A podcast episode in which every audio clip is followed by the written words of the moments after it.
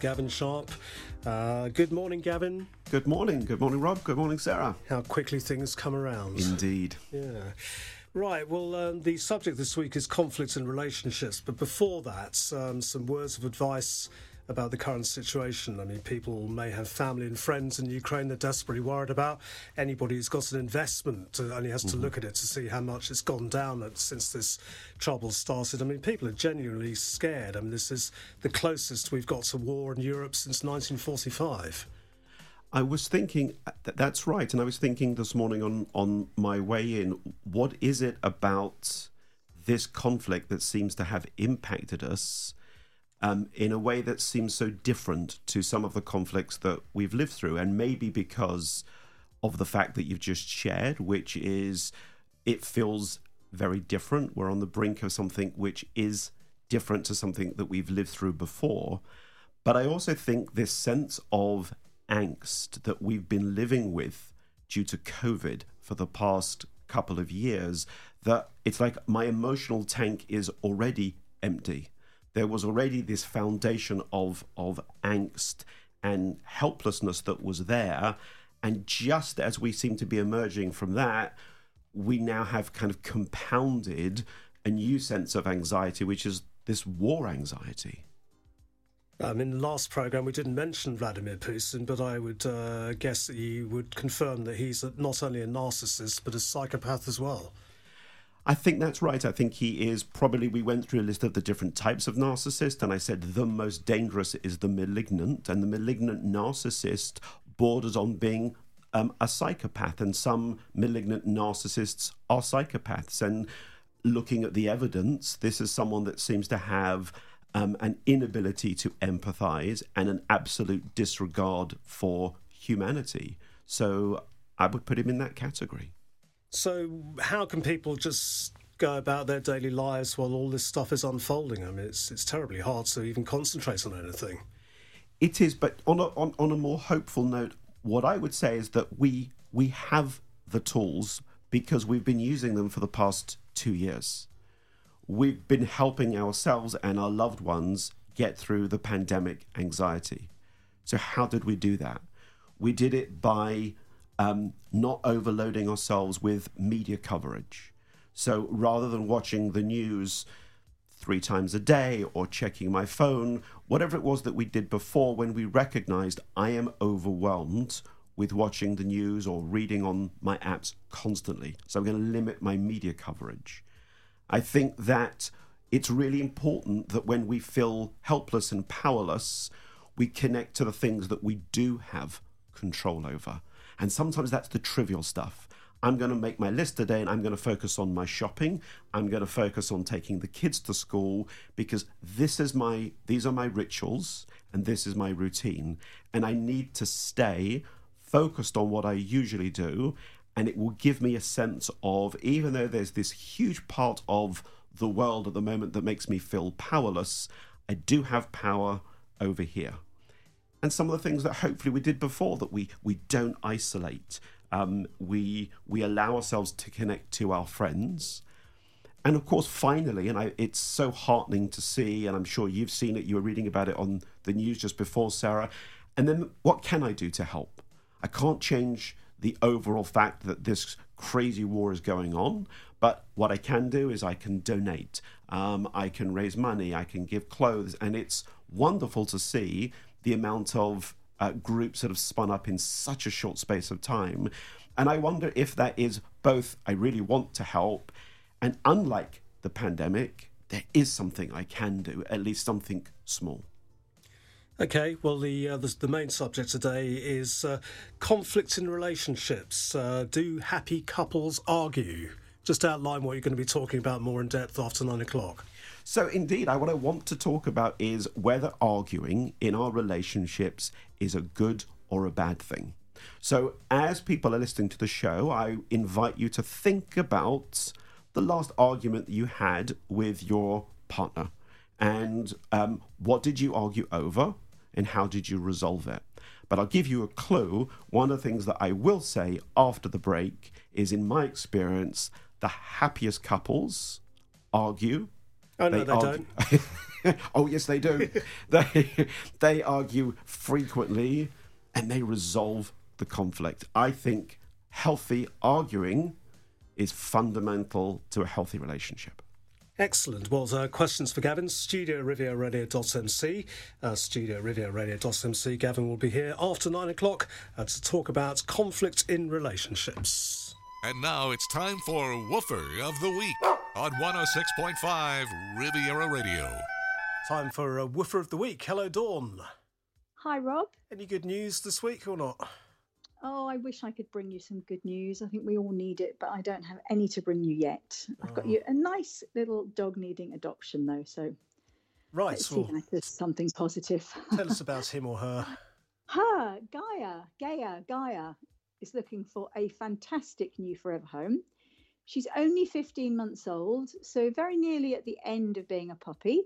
She weighs 20 kilos, so she'll be a medium sized adult dog and she's sand coloured and she's got a pretty face. Gaia loves playing with other dogs and even cats. As we know, that's quite a plus because not every dog does. Uh, she's not good in town though. She gets really stressed in town. She doesn't like traffic and noise and busy. Um, and she's not in the habit of it. She much prefers the countryside, so she'd be better off living a bit further out. And a garden is a must, please ideally a household with one or two adults, and certainly a household with other pets. She learns quickly as she's a young dog. And to find out more about her, you can email the association, which is in Biot, and their email is association.herlinda, H E R L I N D A, at gmail.com. Right. Well, I can't think of any Gaias. I mean, there is a track called uh, called Gaia, but I can't remember who, who it's by. It's one of those new world type things. But uh, seeing as you said she's got a pretty face, how about Mr. Blue Sky ELO? Hey, you with the pretty face. That works beautifully. All right, Dawn. Thank you. Pleasure. Talk Speak to you next, week. week. That was Woofer of the Week. For more details about this week's Woofer, go to the 106.5 Riviera Radio page on Facebook or our website at rivieraradio.mc. Woofer of the Week on 106.5 Woof Radio. The press review is brought to you by BMW Côte d'Azur. Uh, starting with The Guardian, Russian troops have reportedly landed in Kharkiv, Ukraine's second most populous city, according to the Security Service of Ukraine. Ukrainian authorities said at approximately 3 a.m. local time, Russian airborne troops landed and engaged in heavy fighting with Ukrainian forces. Uh, an alert from Ukraine's state special communications agency said a Russian landing party just landed in Kharkiv. Uh, the agency said the soldiers attacked the military medical clinical center hospital, adding that a battle broke out between the invaders and the Ukrainian defenders. The city, with a population of around one and a half million, has been encircled for days and saw at least six people killed when the region's administrative building on Freedom Square was hit with what was believed to be a missile. In this morning's Figaro, French far right candidates Marine Le Pen and Eric Zemmour have passed the threshold of 500 signatures, allowing them to officially run in April's presidential election. According to the list published by France's Constitutional Council, on Tuesday, Eric Zemmour had received 620 sponsorships and Marine Le Pen had 503. There are now 11 candidates who can officially run in the first round of the presidential election on the 10th of April. The cut-off date for the sponsorships is March the 4th at 6 p.m. And uh, from the New York Times, President Biden vowed on Tuesday to make President Putin of Russia pay a price for invading Ukraine, seeking to rally the world as Moscow's forces rain down missiles on Ukrainian cities and prepare to lay siege to the capital, Kiev. Appearing before a joint session of Congress at a fraught moment in modern history, Mr. Biden called for united resistance to defend the international order endangered uh, uh, by uh, Russian aggression and warned the oligarchs who bolster Mr. Putin's regime that he would seize their luxury yachts and private jets. The Press Review, brought to you by BMW, Nice Premium Motors, Bayern Avenue Cannes, BMW Store Monaco, and JPV Fréjus. Boost your business with the electrified range by BMW. Find all the BMW Business Drive offers at your car dealer. Just time to squeeze in the pop quiz before the news. Very quickly, question number one. On this day in 1996, Oasis scored their second UK number one single with which track? 96, 96. Uh...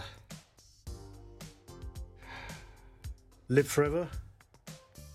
That your final answer? Obviously not. oh, um, it's not um, that one. Yes, it is that one. Okay. Go on then. I give up. Don't look back in anger. oh, I was going to say that. Oh, drat. On this day in 1991, this French singer died of a heart attack, famous for his 1969 number one UK Serge duet Gainsbourg. with Jane Birkin. Uh, Je t'aime moi non plus.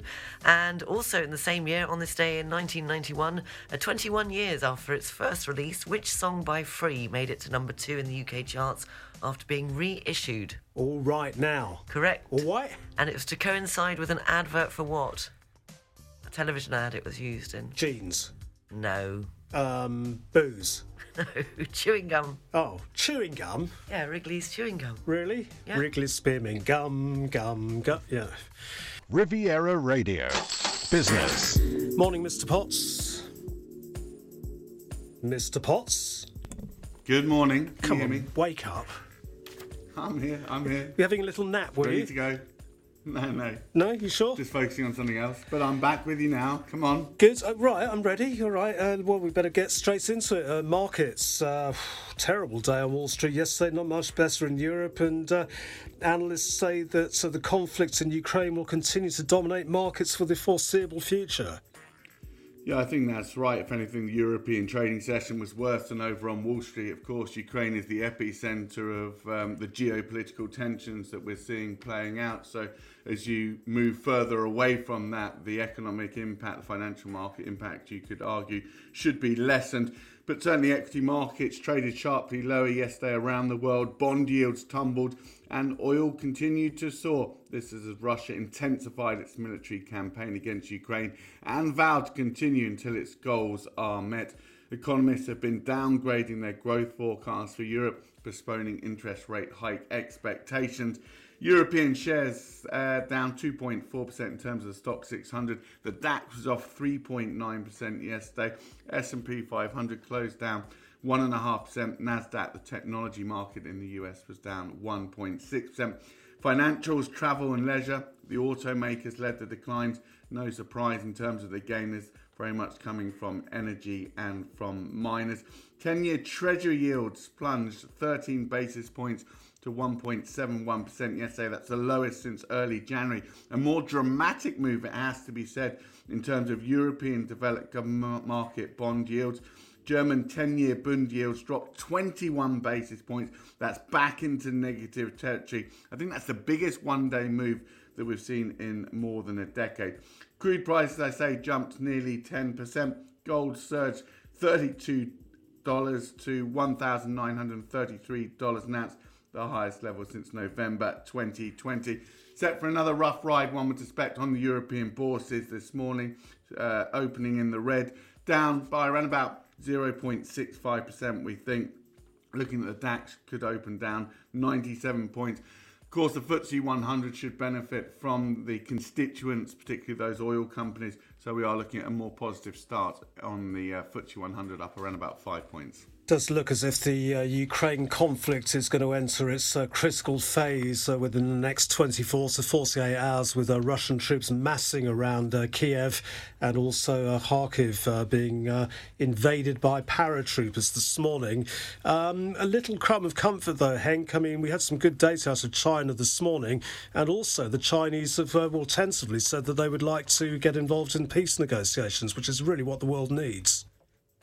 Yeah, it's certainly what the world needs, and markets will be looking to China to see exactly what their stance is in relation to this.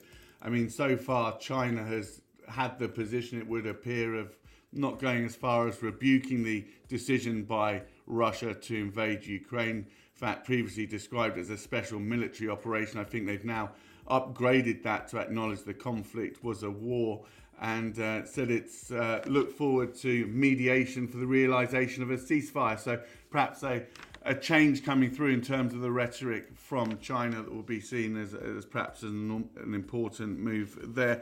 China's economy did gain momentum in February, suggesting the government's pro growth policies are starting to kick in. The official manufacturing purchase managers index rose above 50 level, which uh, of course separates expansion from contraction. The non manufacturing gauge, which measures construction and service sector, increased to 51.6, suggesting activity did indeed pick up after the Lunar New Year holidays. Chinese government, of course, moved to an easing bias, unlike other governments around the world in the second half of last year, as economic momentum faltered under the pressure from the slump in the property market, those sporadic outbreaks of COVID as the country continues to pursue its zero COVID strategy. People's Bank in China have cut interest rates. They've reduced the amount of uh, cash that banks need to hold on reserve. They've also been boosting credit expansion as well. But as you say, perhaps their role in terms of the uh, the geopolitical picture is as important as their economy at the moment. They could certainly uh, win a lot of friends if they managed to sort this situation out.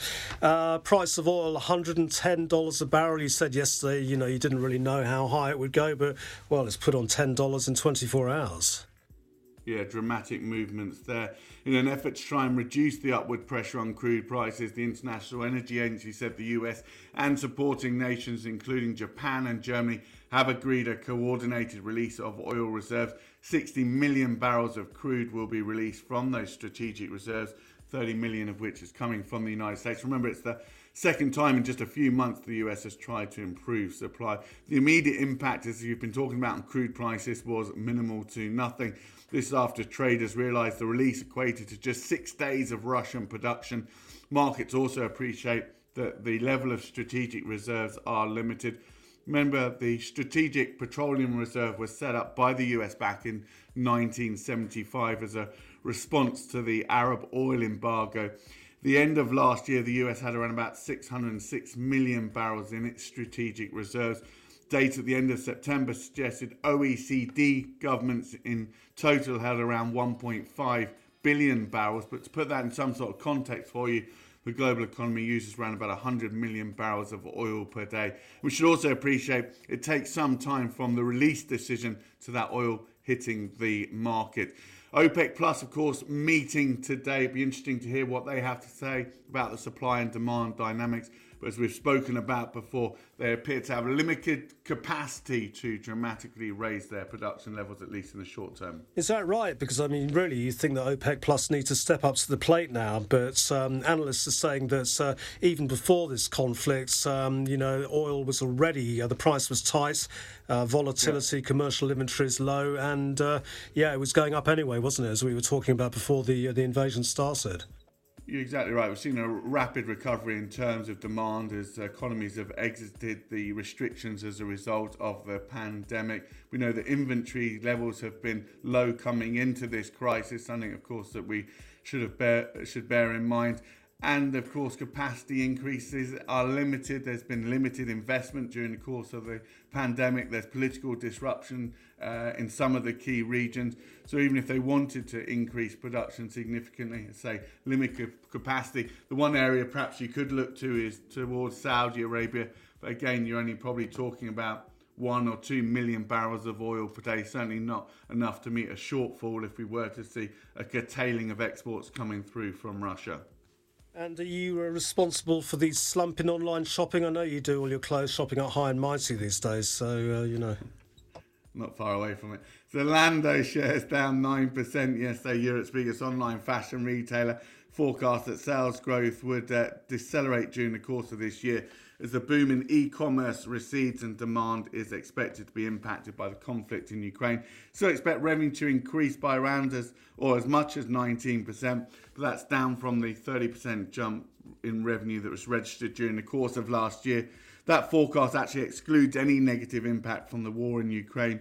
Zalando said they operate in eight Eastern European countries, not directly in Russia or Ukraine, but they said they've already seen reduced demand in that region. Zalando and rivals, of course, have benefited from the uh, rise in demand during the course of the pandemic. Consumers who were confined to homes shopped online. The company has been trying to persuade traditional bricks and mortar stores to use its site to sell their apparel, as it seeks to become a platform for all things fashion. They said they have the ambition of serving 10% of Europe's uh, fashion market within the long run. But Zalando shares have come under pressure uh, following the spike we saw during the heights of the pandemic. In fact, they've lost a third of their value over the course of the past year. Sounds like a Brazilian football player, Zalando.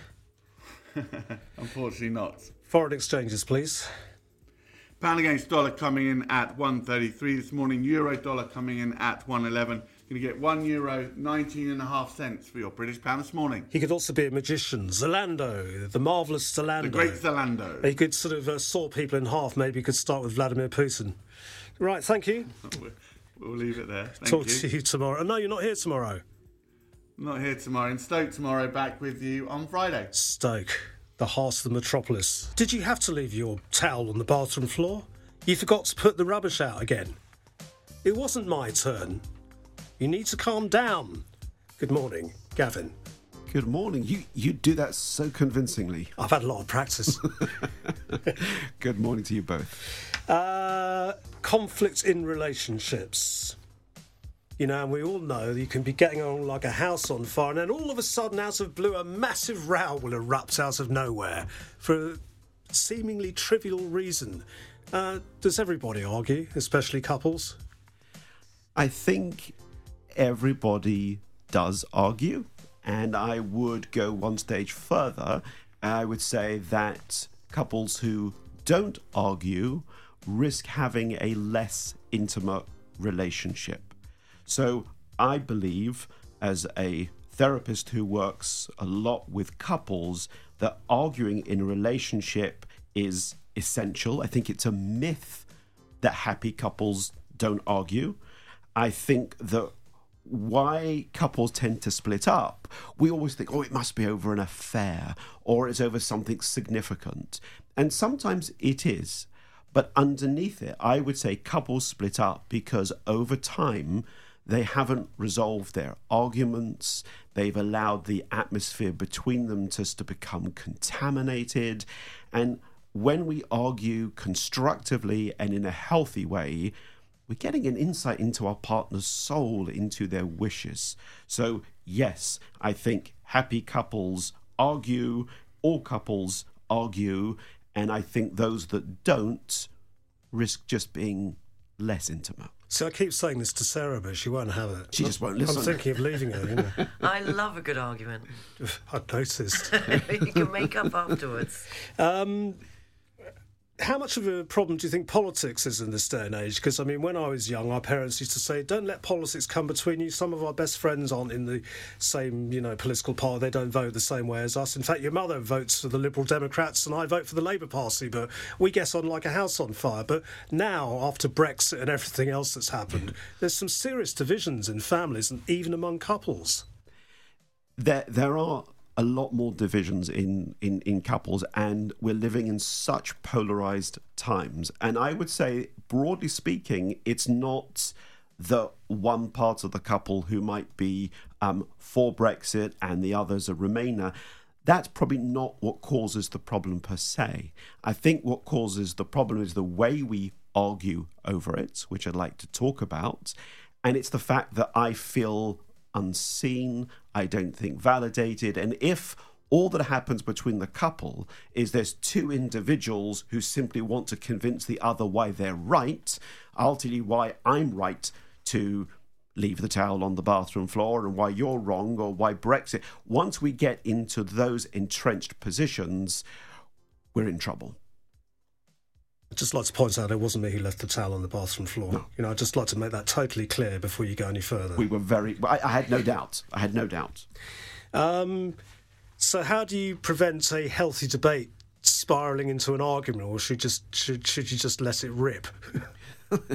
well, I think that letting it rip is often what happens, and that's the problem because when we let it rip, and we you know, we've all done that, we're human.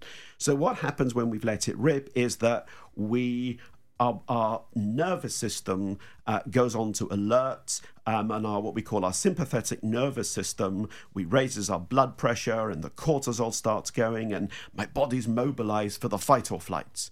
And once I'm in that heightened state, actually, we're just going to let it rip, and nothing constructive is going to come out of it. So, what I say to couples is firstly, choose the time when you're going to argue. So, we've had this disagreement if we're both in this mobilized state, this is not a good time to have the argument. And actually, sometimes I'll say to couples, what you'll need to do is actually schedule a time when we've had this disagreement. Um, let's cool down. Both of us now are what we call flooded. We're in this sort of fight or flight zone. Now let's can we can we talk about this? I can see this is important to you. It's important to me, but now is not a good time. So that's the first thing I would say is choose the time and not when you're in this elevated right. I'm going for it. Um, any tips for arguing without shouting? Uh, once you know you're getting into that place, um, either you need to be able to recognize that's your time to say, I need to step away, or the person you're shouting at needs to have a clearer boundary and say, you know, it's not okay when you shout at me. When you shout, I will leave the room. It is important that we discuss this, um, but I'm not going to be shouted at. So both of you take responsibility when it's got to that stage.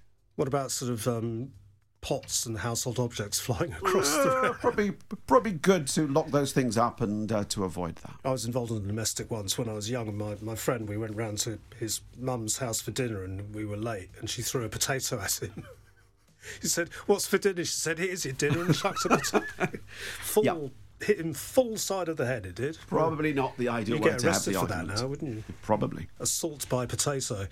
Um, But can I say actually just you know, and then once once we've got to that point where we say, okay, um, we're now going to have a discussion. I, I'd like to make a couple of points. Firstly, don't build up. Let's say it's five o'clock today, and uh, I'm going to sit down with Sarah, and we're going to have it out. And it's been building up, and now we're going to have it out. So I've got my list of things, and I, and firstly it's this, and then it's this, and then it's this. That's not going to go anywhere. So if that's the case that you're now going to talk about what's happened, I would say pick one issue, be very specific, and um, use a lot of I statements because what we tend to do is when we argue, we criticize. And if there's only one point I'd like to get across during the whole show today, it's that criticism undermines the relationship. you never said that to start with. I know, I know. You say, and what happens is I get defensive. Yeah. So we get caught in this attack, blame, and defend pattern. Because the moment you criticize me, I'm going to go to a defensive position and then possibly attack. And I, I think I said this a long time ago when we were talking about relationships. Two words in couples relationships I um, forbid them to use. One is always, and one is never, because that's a global criticism. You never pick up. Look at you're smiling because No, no, it's it's, laughing so, at Sarah. it's so familiar. I You're was both- laughing at Sarah because she was, she's got all red. of course, of course, we all do it because what I want to do in an argument, I want to prove my point. So what I will do is I'll embellish and I'll say, "Do you know what, Sarah? You never." Take the rubbish out. It's You not my job. You No, I shouldn't be always taking the rubbish do out. this. So when does. I, she told me to take it out last time. So when we go to this place where we make it global, uh, all we're doing is setting ourselves up for a failure. So we avoid those words like never and always, and we avoid criticizing. And the beauty of an I statement is I'm no longer in my entrenched position. What I want to share is how I feel. I feel abandoned. I feel neglected. I feel hurt um, that you never take the rubbish out. But you have to be careful not to say you in the same I statement. and it's exactly what happens. I, I feel hurt that you're an idiot isn't a good isn't a good sentence. No, sentence. I didn't come here to be insulted. Wait a minute.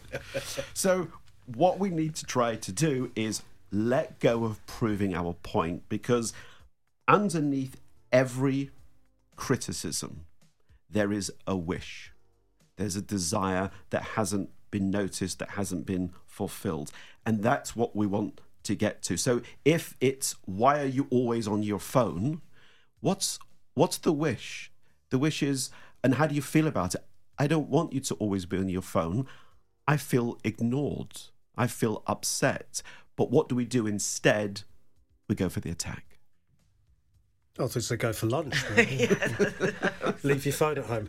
Uh, we have uh, one or two questions. A bit thin on the ground this morning. I guess that's got something to do with the uh, the current uh, global situation. Uh, but uh, we always keep your questions anonymous, whether you tell us to or not. So, from a lady, hello, Gavin. Is having things in common important? I argued over so many of our differences with my ex. Now that I'm dating again, I'm hoping to find someone with shared interests and hobbies. For example, I want somebody who wants to have kids and finding some older men don't want this. Will, will this lead to a better relationship? It's a great question. And I think having things in common can be useful, but I think we overestimate that. And I think we overestimate it because our interests change. I mean, we'll come back to the kids' point, but I think we, we find somewhere where we, we share interests, we both like doing these activities, but 20 years from now, I may not enjoy that activity um, or may not be able to do that activity. So for for interests change, and I think in terms of kids, what we hope to do in a relationship is find someone who shares our life vision. And of course, it's important if one of you wants to have kids, the other doesn't. That is a massive issue. But I also have seen couples when we've really spent time drilling down. One of the reasons they got married, or the primary reason, was to have kids. And if you're not already an established unit and a very safe and secure unit that then chooses to invite a child into your unit, that's different than creating a unit in order to bring a child into the world. Should you get that kind of thing out of the way on the first date? You know, do you want to have my children? No. Maybe not the first date. However, it is, you know, we don't talk about when we're dating things like money, sex, our visions. You know, I, I do couples intensives where I sometimes it's five or six couples together for a weekend sometimes it's one to one and one of the things that they leave with is a um, we call it all different things but, but, but they leave with a map or a contract of things about their relationship. Because i ask each part of the couple to think about at this point in your life where are your priorities because if one person's priorities are, I'm looking to retire, the other is, I'm looking to expand my business, then the two of you are not totally in sync. So it's a pretty good idea when you start dating to talk about what is our vision. And it will change. You're going to rewrite it at different times of your life. But it is really important to know these things before you get into a committed relationship that's not always easy when you're on cloud nine with the the infatuation stage of a relationship, and we all know it doesn't last forever. But it's not very easy to tackle difficult subjects like that when you're just feeling great about everything and don't want to bring yourself down. Or it isn't, and that's sometimes why couples come to therapy. You know, there's different stages where they come, and as soon as that romantic love has dissipated, because you, you're absolutely right, it doesn't last. Then they think, oh, okay, who am I married to? Do we share the same vision? Do we want the same things? Well, you're asking me who you're married to. uh, still have time for one or two more questions if you uh, want to pluck up the courage and uh, ask Gavin something. Studio at MC. So basically, you're saying it's okay to argue, it's just how you go about it. Correct. When I, I often say this in the therapy room that there's there's you, there's your partner, and there's the space in between. And you need to think about what you put into that space in between. Because if you put a lot of contempt, if you put a lot of sarcasm, if there is bitterness, bitterness, if there is resentment, you are slowly drip, drip, poisoning the space in between. So put kind things, put appreciations, and um, when there's an argument, notice that, okay, there's something here, there's a feeling here that I have, there's an unmet need. And when my partner is arguing, the other thing I, I will say to couples to do is I'll say to one of them, I sometimes say in the therapy room, I said that phrase a lot today. I'll say to one of the one of the part of the couple, right, you need to be quiet. Just let your spouse, I'm not talking to you, Rob. I say to the person, you need to be quiet and let your spouse talk. And the problem is we're so bursting to get our point across. And what gets lost is we don't listen. So when you schedule that time and when one person is making their complaint, the only thing the other person should do is listen and wait. And before you get your point, because when you're having an argument, you know this sometimes. I know I do this. I'm already constructing my retort. As the person's criticizing me, I'm preparing what I'm going to say. I need to let go of that. And what I do is I listen, and then I'm going to summarize what my partner is unhappy about, and I'm going to validate. Before I even get to my point, what I hear you say, Rob, is that you're upset about X, Y, Z. That must be difficult for you. It's not so much the X and the Y I'm obsessed about, but the Z's driving me crazy. You know, so I hear, Rob, that the Z drives you crazy, and that must be difficult. And I I can absolutely fundamentally disagree with your Z point. But before there is a time to get round to that, the only thing that needs to happen in this argument is I need to acknowledge you. And you need to feel seen and heard. And when you do, you won't be in that fight or flight place. I won't and there will be an opportunity for me to share with you how I feel. But right now, it's about you. Well, I'm going to let Sarah ask a question, otherwise, I'll be for the high jump. Well, no, but then I was just wondering because that surely means that then you don't have an argument. Well, that's the best thing, isn't it? Well, no, because they're just saying arguments are healthy. Do you mean, no? Well, you want to oh, have an argument. I'm saying, you were saying earlier on that happy couples, it can be quite healthy that they argue. Sarah and Rob are having an argument. so what you are having an argument, but I mean, actually, let's face it, you're not going to suddenly turn around and say, "Oh, wait a minute, I'm just going to cool down and, and write down what I want to say to you calmly and collectively." Well, Otherwise... maybe you should. No, but you're well, not going to do that. Better, you know. No, but come off it. You're really not going to do no, that, this, this are is, you? But this is this is. I think this is what Gavin's trying to get across. That you know, you can make a. If you listen to this and take it in, you can actually make that conscious decision when things start going wrong to step back because you know you're reaching your trigger point. That's what Gavin was saying. Yes, but then that listening. means that you don't have an argument. Well, and sometimes good. it can be healthy to have an argument. Well, I don't. I mean, mind. there are people. What, what annoys me are the people that don't argue. Mm-hmm. I mean, there are people that just don't like confrontation at all, and I think that's one of the most frustrating things when you're. And that's really unhealthy because that conflict avoidance actually means that sometimes it just it builds up the resentment builds up, the anger builds up. And that's when 15 years later you realize that I can't stand the person in front of me because you haven't communicated the, the complaints. So, I, what I'm saying is, I think the way to argue is to make a complaint. I feel upset that you are always on your mobile phone. And because underneath the argument is how I feel about this, there's my unmet need. So I'll give you an example. So a couple had an argument in front of me, and uh, she said he drives like a lunatic. We were late today. Uh, we were nearly late, but you know what? He drives like a lunatic. He's crazy. And I'll tell you what my concern is. One of these days, he's going to kill someone. And actually, I said, I don't think that's what you're worried about.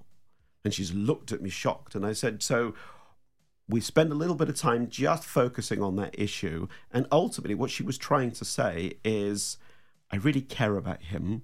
I love him. And when he drives too fast, I'm fearful he's going to hurt himself. Mm. But she didn't want to say that. She wanted to barge to the therapy room and tell me he's a lunatic and he always drives fast. Your, your driving is appalling. Mine? no, I've never been in the car actually, with you. Oh, Rob's. No, no, Rob's. Rob's. Yeah, absolutely. I've heard that. I have heard that. The pot calling the kettle black. Gavin Sharp is with us for Wellbeing Wednesday. I'll have you know, Sarah, the last road accident I had was in Villefranche in 1994, and it wasn't my fault either. Should we talk about bearing grudges or? uh, quite a few questions coming in now. Let's uh, have another one to start with. Um, can you ask Gavin how important forgiveness is in arguments? Can one really and genuinely forgive, or do you build up some resentment each time? That's a great question. I think the letting go of resentment is what I would focus on because holding a resentment, bearing a grudge about uh, someone criticizing your driving many years ago, that will damage the fabric of the relationship. And it is important that in the relationship, the, the part of the repair, what's really important to me is did my partner genuinely understand my point of view? Have I been seen? And that's why I said when the two people are arguing, one person is the talking, the other listens and summarizes and validates. And then if that happens, I am less likely to hold a resentment. I think there are some cases, for example, if I've been in an abusive relationship where I don't always think forgiveness is the answer. I think I come to terms with it. Um, I think I let go of some of the resentment, but the fig- holding on to the not forgiving can also be productive. It, it means that what I went through was real.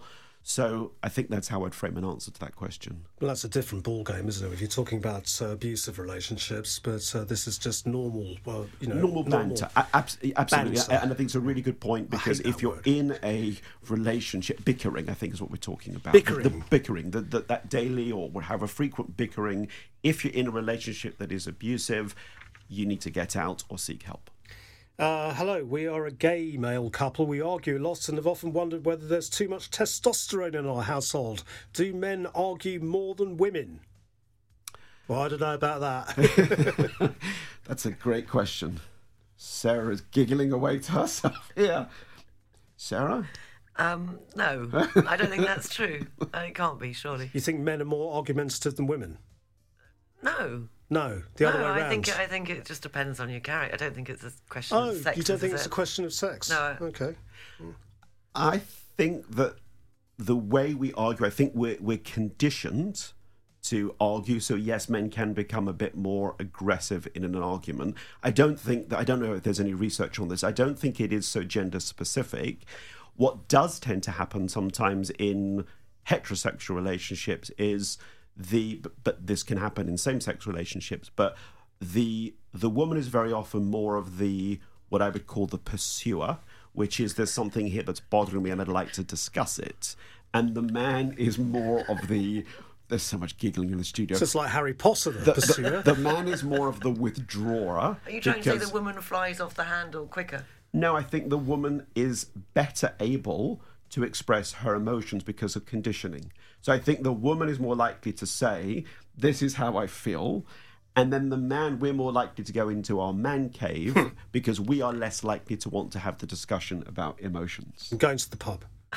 And that happens. Well, it depends what your trigger points are. I mean, for a man, it might seem completely, um, you know, unimportant to leave the toothbrush in the sink without putting it back in its nice little holder. Whereas for a woman, that might sort You're of. not telling me you just argue about Well, no, but- towels on the bathroom floor. Well, Come no. on, what really gets you goat? Hey, Apart from like that's more like nagging little habits.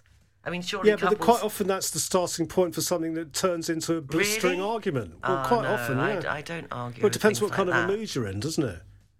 But uh, you see, I think it's really interesting because I do think that when we those things have a tendency to build and they're trivialized. So if I say this is such a stupid issue, why I don't I don't understand why you're always going on about the toothpaste lid and the towel on the floor. Get over it. Rob. What I've done is I haven't actually acknowledged that this is important to you and it does bother you. And so once that builds up and I minimize and I invalidate, you don't feel seen or heard. So the argument is it really is objectively it's trivial, but if something's bothering you, it's bothering you and it's important that the the way you feel does get expressed and by the other person acknowledged. You can disagree. You can disagree about whether or not leaving the lid off the toothpaste is a big deal.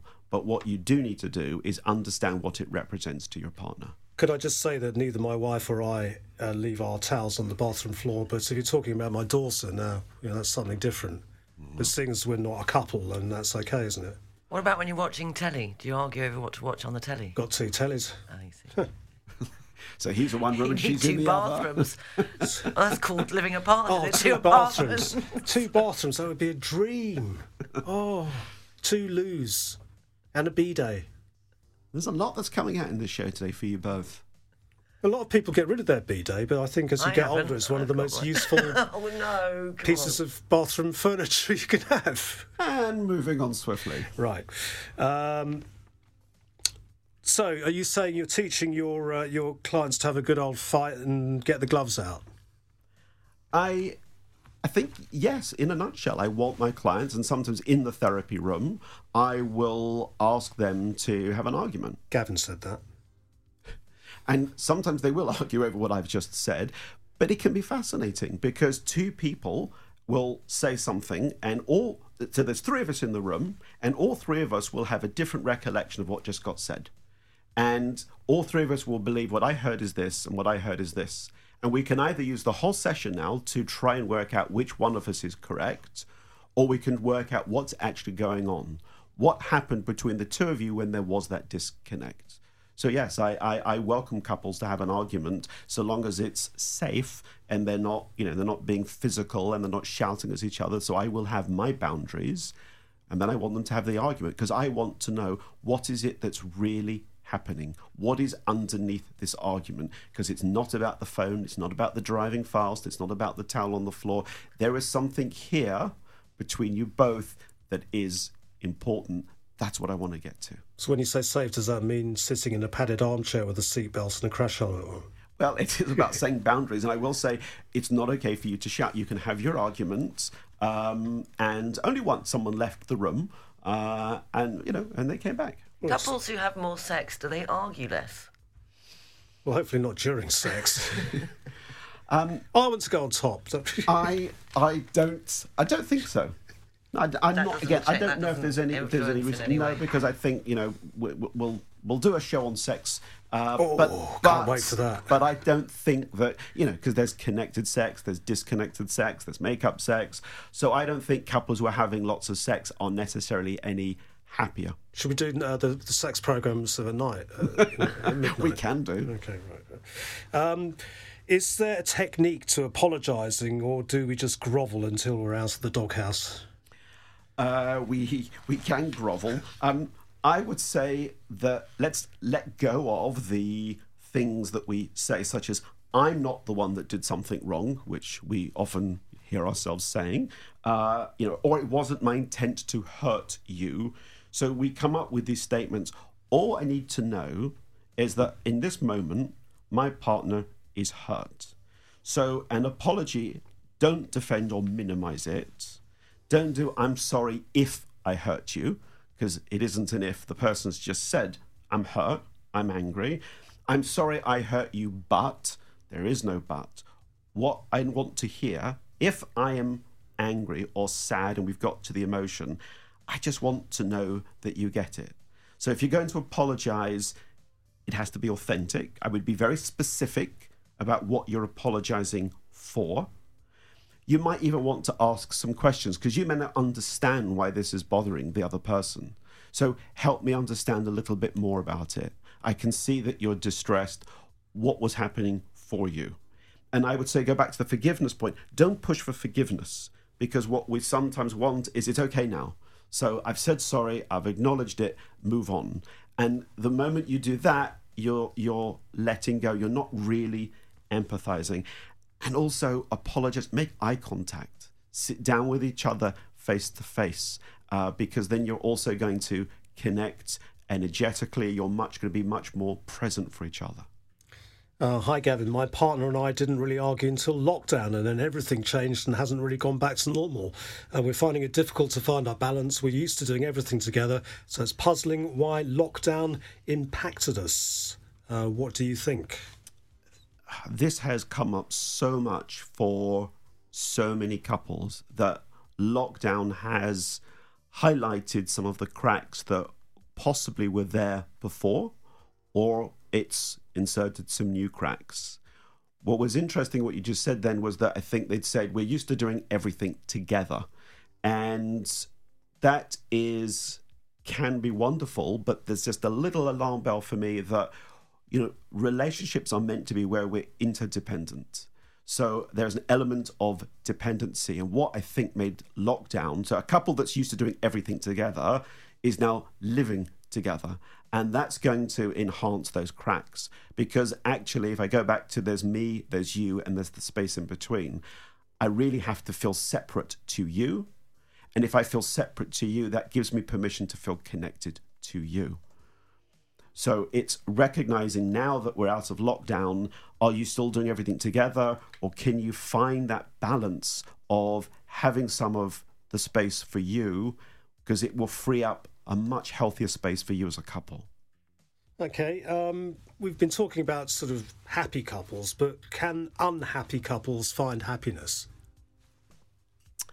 I think it's a very interesting question. And yes, I think some unhappy couples you know, they come to couples therapy to find out are we done?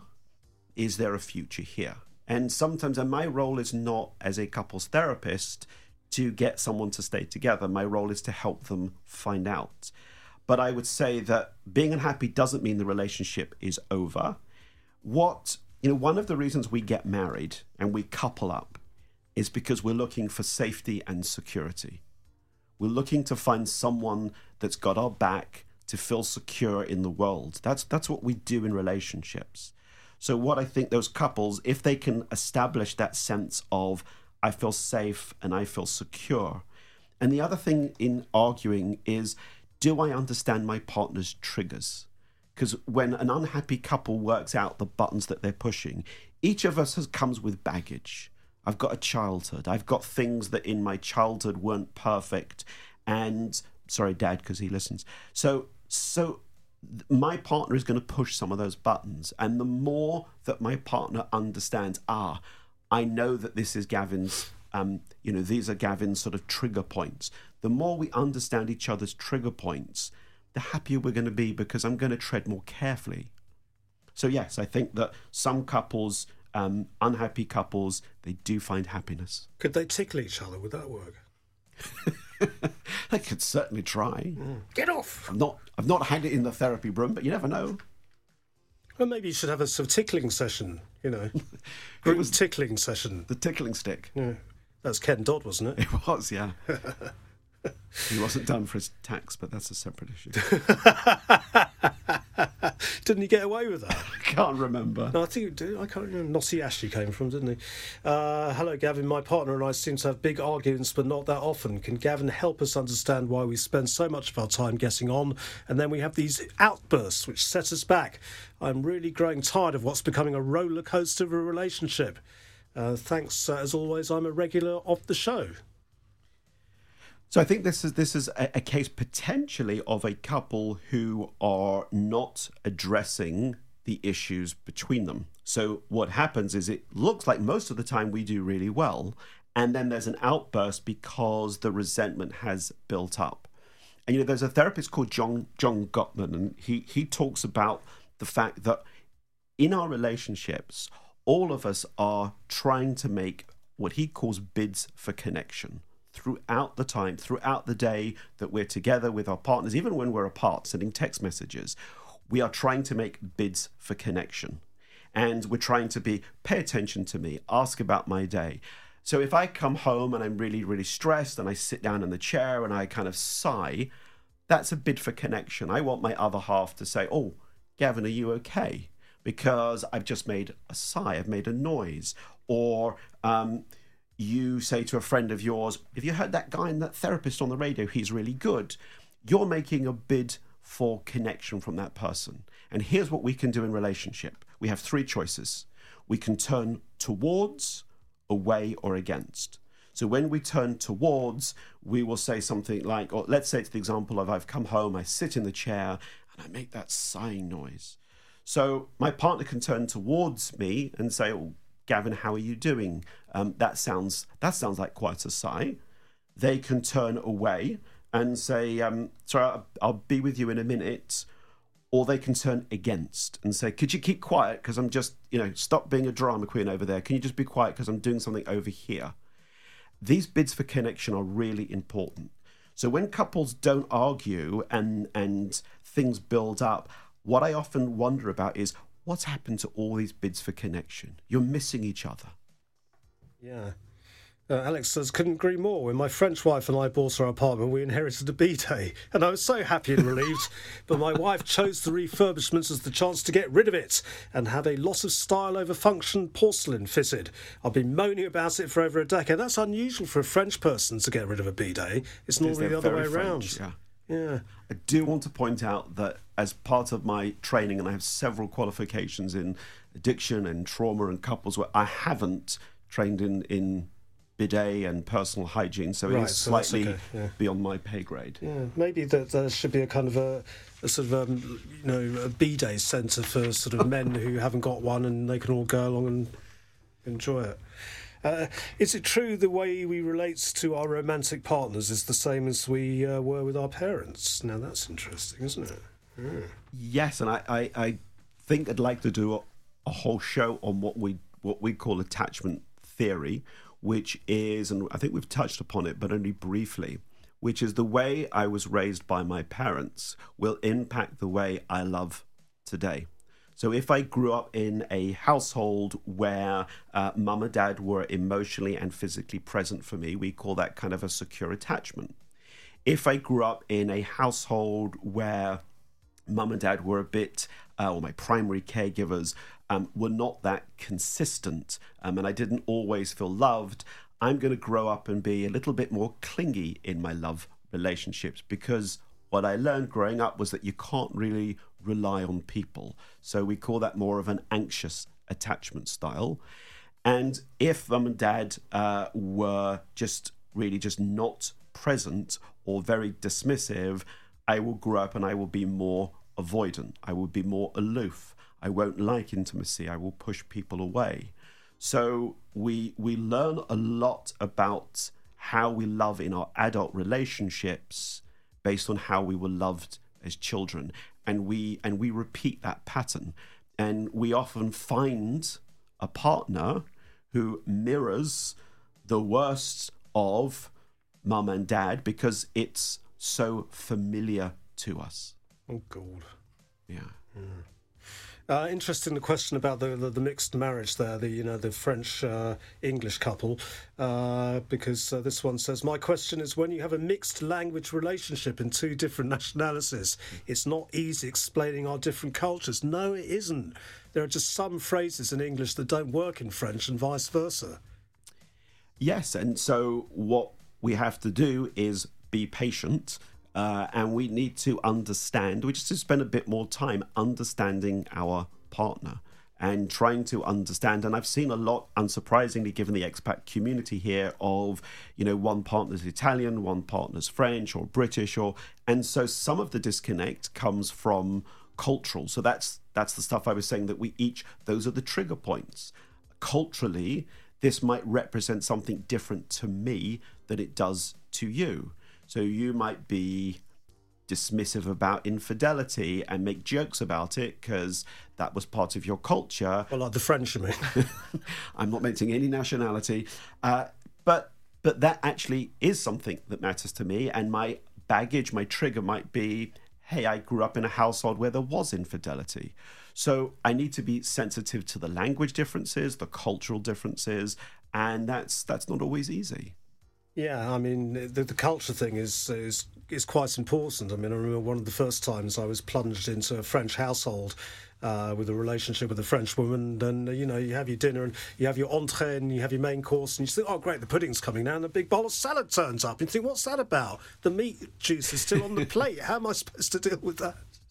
And then we get into this this the the self-righteous but this is this is the wrong way to do it and it's the right way to do it and we we start to get into those entrenched positions that I was talking about earlier. And the moment we start doing that and we believe that we are right or our way is right um, we've we've in some respects we've lost the argument because um, the other thing I wanted to say about arguments is that most arguments are perpetual and they're unresolvable the resolution is irrelevant.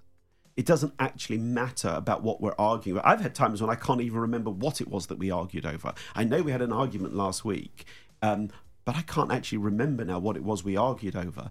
And that's because it is these trivial points that we were talking about and almost joking about, which is the um, the fact that I can't actually resolve this argument. But what matters is have you understood my point of view? Do you do you validate me. Do you get me? Because if you do, I don't really care about the toothpaste lid or the towel on the floor. I just want to know that you see me and get me. Well, that's a rather carefree attitude, isn't it? Because I mean, that really upset me what you said last week, and now you can't even remember it. well, but it, but it also shows that these are the type of arguments we have. Mm. They're trivial. We can't yeah. remember what it is, and that's why I said to you before the break. What's the last thing you argued over? And of course, I'm sure there will be some couples that it was something very significant, um, and um, and it needs to be addressed. But for lots of couples, it will be, oh, I can't believe we argued over who took the shopping in. But that is the stuff that we spend time, as you and I were just with that word, bickering over. As my dad always said, there's no point crying about spilt milk. Mm. But he also thought that beat-overs for washing your feet in because the first time we went on a continental holiday, I saw him in the bathroom washing his feet in it. And even I knew what it was for at that point. But right, in conclusion, relationships, it's okay to have an argument, but mind how you go and avoid politics. Well, or you don't have to avoid the politics, but understand the other's position. Yes, in in in, in conclude, that was a very good summary, by the way. I think in conclusion, um, happy couples argue. I think it's important to argue. I think when we argue with our spouses, we are inviting them into our world. And what I'm actually saying is there's something here that I'm hurt about. There's a need I haven't got met.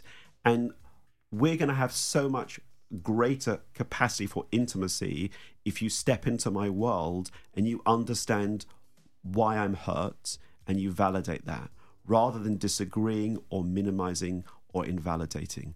So if you argue well, you'll love well. What's the subject next month? Well, I was thinking we could do the love maps. I was thinking we could talk about. Not love handles. Why do you look at me like that? No, I need to lose a bit of weight. So I thought we could talk about um, love maps and a little bit more about this. If I'm a bit more, this is ta- what we call attachment theory. If I am secure in my love relationship, or if I'm insecure, and generally speaking, um, secure people will pair off and find secure people, and the rest of us uh, who might be insecurely attached, we get into relationships with other insecure people. So, how do we deal with that? Okay, uh, information and if anyone would like to book a therapy session, uh, rivierawellbeing.com. Absolutely, and they can email me, gavin at rivierawellbeing.com. And I do just want to summarize one point or repeat rather what I said earlier on. If you are, if we are talking about the, the typical daily arguments, if you're in an unhealthy relationship or an abusive relationship, seek help or get out of the relationship. Um, you finished, Sarah? I think you two just need to get over it. No, because normally you don't want just move on. You normally know. you always want to have the last word. But No, oh, don't worry. It's okay. I'll Just see so you know, afterwards. The, the argument will continue. On FM and DAB Plus across the Côte d'Azur, on your phone and worldwide online. This is Riviera Radio with the latest local news for the south of France. Sarah Lyster has the top stories across the Riviera. The Alpes-Maritimes has announced that it can welcome and house a thousand Ukrainian refugees. To date, since the outbreak of the Russian offensive last week, more than 500,000 Ukrainians have fled their country.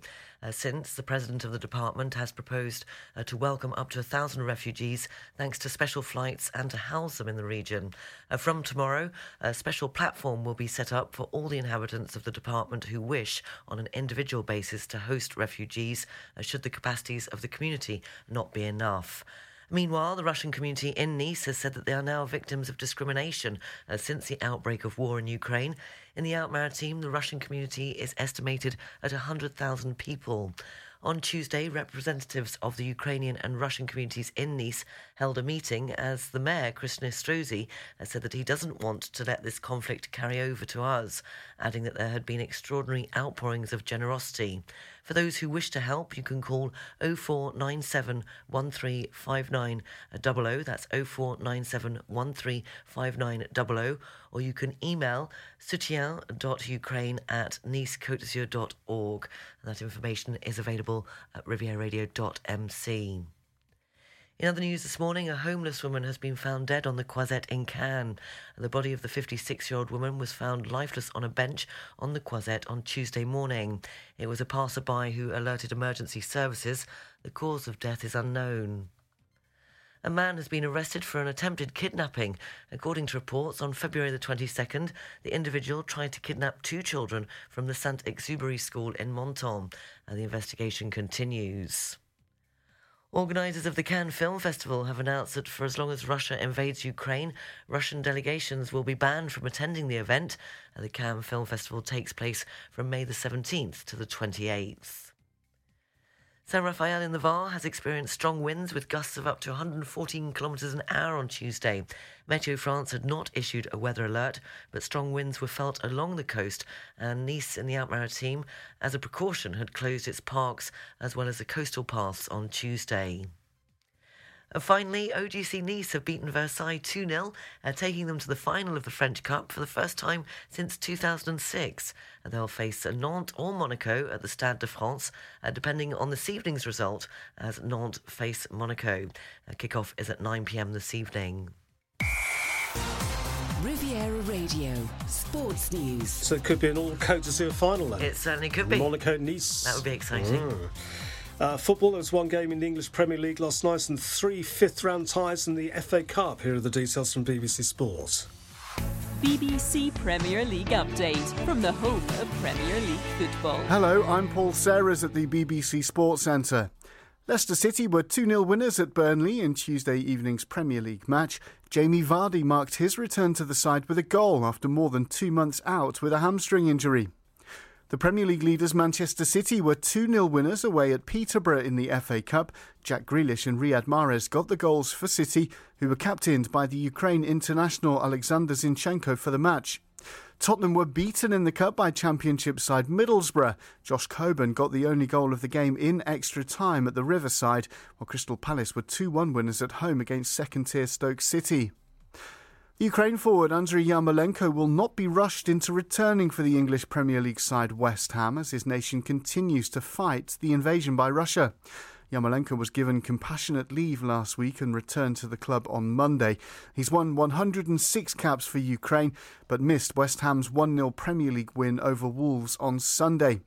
The Hammers take on Southampton in the FA Cup fifth round on Wednesday, and manager David Moyes says Yarmolenko will decide if he is ready to play. He's really upset. He's got family members in Ukraine. He's you know, obviously got lots of family members in Ukraine and friends, and uh, you know he's worried for everybody, and uh, realises the difficulty what's going on, and uh, he's a long way away and he can't do enough a lot about it. So he's uh, he's upset the boy, and, and quite rightly so we won't rush him. You know, if he, he feels fine and up to it, then he'll he'll travel with the team. If he doesn't, then we'll we'll give him some more days off. And for more football news from the BBC, go to bbc.com forward slash football. BBC Premier League update from the home of Premier League football. Spurs aren't on their way to Wembley. Oh dear. Three more ties tonight. Luton play Chelsea. I think you'll be all right. You think so? I think I think you might. They're just doing it, okay. Yeah. They're in the. They're uh, not doing badly in the playoff true, places in the championship. They'll go for a Chelsea win. Southampton against West Ham. Southampton.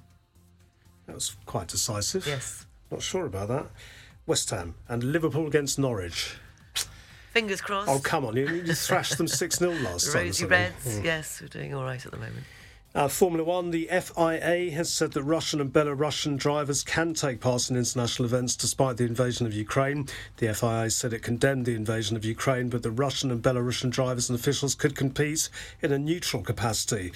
The sports governing body also confirmed the Russian Grand Prix has been cancelled in accordance with International Olympic Committee recommendations. Athletics, a decision on whether to ban Russian athletes from the Winter Paralympic Games will be made shortly.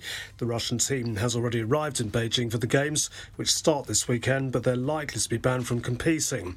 Reports say that other nations will pull out of the Games if Russian athletes are allowed to compete. And in boxing, Tyson Fury says he'll retire after the defence of his WBC World Heavyweight title until Dillian Whyte in April.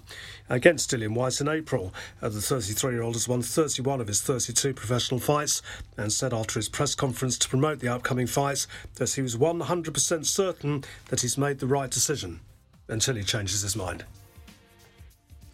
Here's the marine weather forecast for coastal areas up to 20 miles offshore the Alpes-Maritimes and the Var. The general situation is high pressure, 1,025 millibars over the region, and a depression, 1,013 millibars between Sicily and the Ionian Sea. Winds are variable, force 1 to 3, becoming southwesterly, force 3 to 5. The sea is calm, becoming slight to moderate. Visibility is good.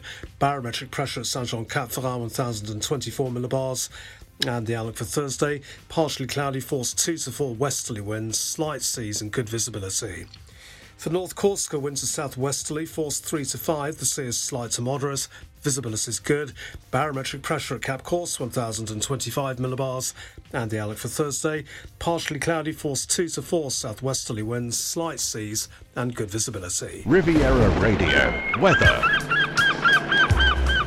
Mainly fine today with moderate westerly winds. Top temperature 15 degrees. Overnight lows 6 to 8 degrees on the coast, 2 to 4 degrees inland with partially cloudy skies. Thursday and Friday partially cloudy, possibly some showers on Friday afternoon. Highs of 13 to 15 degrees. Finally, While a visit to a swanky restaurant or a fancy cocktail bar may be the top choice for some singletons, uh, Generation Z daters have a totally different idea when it comes to romance.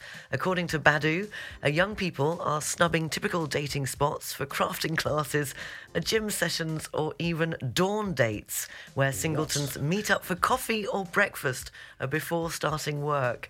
A surge in online dating following the pandemic means that Generation Z singletons are cutting to the chase when it comes to meeting potential partners.